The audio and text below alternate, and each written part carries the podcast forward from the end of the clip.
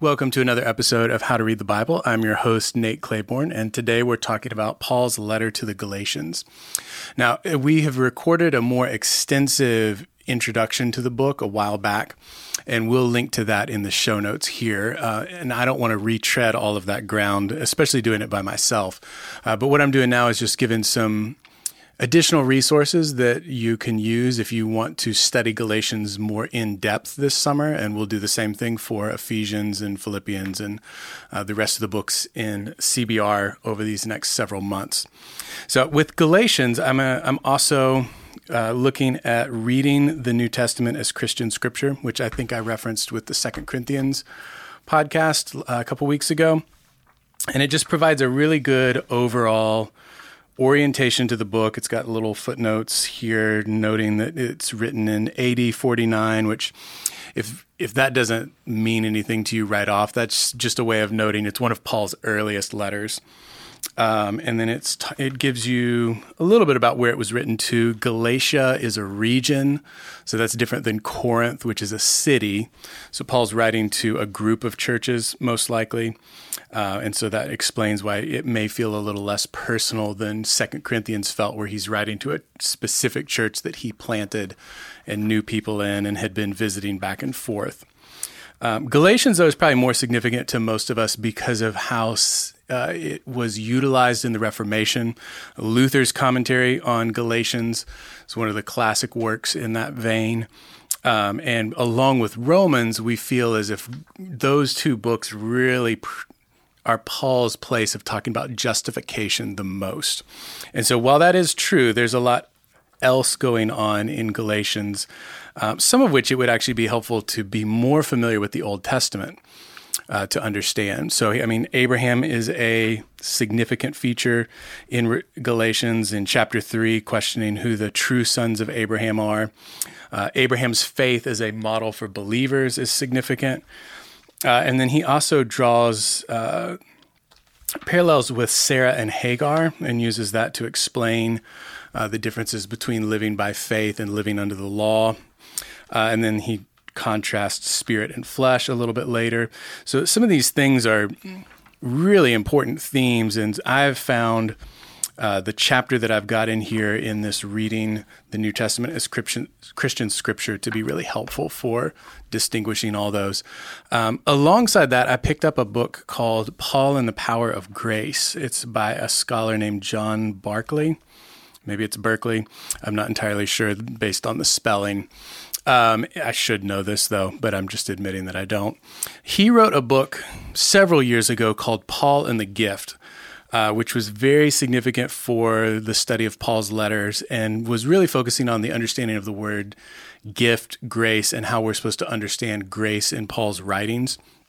And so this book is basically taking that larger book and distilling it down into a much shorter volume that's uh, less scholarly to some degree.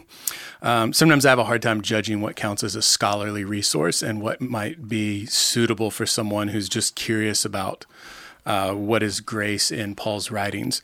Uh, but I've found it really helpful, mainly because Galatians is one of the main books he focuses on. He focuses on Romans and Galatians, uh, and then he draws some material from other parts of Paul's letters. Um, but so far, it's been a very useful little resource to help understand how grace is at work, not just in Paul's writings, but even in the first century and Roman culture of that time, uh, so that we don't unnecessarily draw our own understandings of gift giving and what we might think of grace and then apply that back into the Bible. We want to understand what those concepts meant in the time of the writing of the Bible so that it helps us understand what the authors actually meant. Uh, beyond that, though, when we're trying to make sense of Galatians, we can still do the same things I mentioned in the Jeremiah podcast, the things that I mentioned in the Second Corinthians podcast, which is to read through the book in multiple translations. You can read through it in the NIV, the ESV. Uh, it's really up to you, but just seeing the way certain verses are translated differently in different translations can be very eye opening uh, and can just push you to ask questions of what Paul meant in certain places, especially if you've really only been reading in one translation for most of your life, to pick up a different translation and compare notes as you're doing your CBR reading or as you're doing some Bible study can be a very illuminating activity. Um, beyond that, I wanted to draw attention to just a couple commentaries. Uh, one of them is by John Stott, and it's in that Bible Speaks Today series that I mentioned in the previous podcast. It's called the the Message of Galatians, um, and it is it's been around for a while, so it's it stood a little bit, uh, relatively speaking, stood the test of time. Um, John Stott's a great commentator. He was a great pastor uh, for a n- number of years over in the UK. And pretty much any short commentary like that that he has written is worth adding to your library if you're the kind of person who's looking at building out a theological library. Um, another one that's worth checking into is Scot McKnight's volume in the NIV application commentary series. Now, I should make a note here. He's coming at Paul from maybe a slightly different perspective than you're used to. Some of you know what I mean by that, some of you don't. And I don't want to get too technical in trying to explain uh, what all is going on with these different perspectives on Paul. Um, but the NIV application commentary series is a really useful series, especially for helping us think through how certain issues might apply today. And so, one of the main issues in Galatians is Paul writing to the Galatians, really expressing the full range of emotions, but righteous anger being at the forefront of it.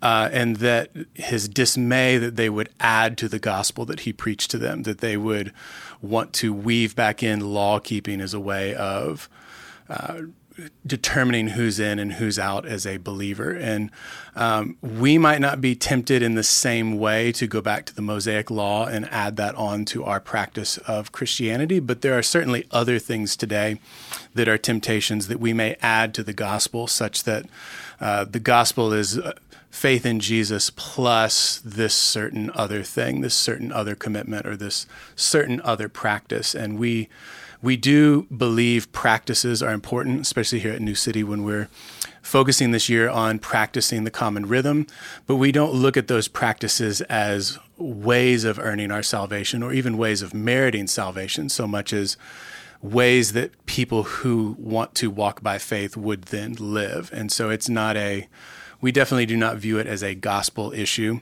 Um, but we definitely view it as a healthy Christians have spiritual disciplines and want to grow in their walk with God.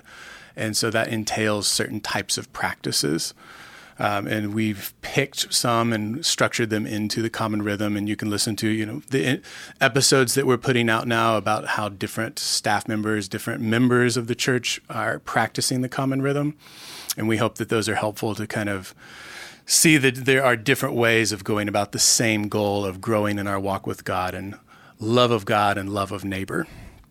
So, Galatians, and even as we get into Ephesians, Philippians, and Colossians in the coming weeks, are going to be useful because Paul really gives us a pattern of discipleship. What does it actually mean, boots on the ground, to live by faith? And in Galatians, here he kicks off things with talking about Abraham and in Ephesians. He's going to talk about some different things and we'll we'll bring in some resources for that. But um, depending on what sort of margin you're looking at in your life right now you may have more or less time to focus on these letters this summer.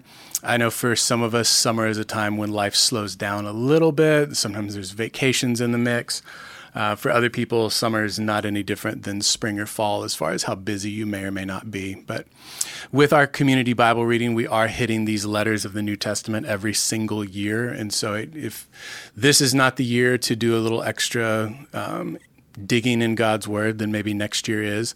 Uh, maybe later this year is, especially as we get into some very unfamiliar parts of the Bible for most of us when we start looking at the minor prophets. But in the meantime, we hope that these short little resource episodes are helpful and encouraging and give you some additional things you could look into if you're really interested in studying the Bible in more detail and depth. And so we will be back again next week talking about Ephesians because we're going to be kind of kind of rapid fire here for the next few weeks. And until next time, I'm your host, Nate Claiborne.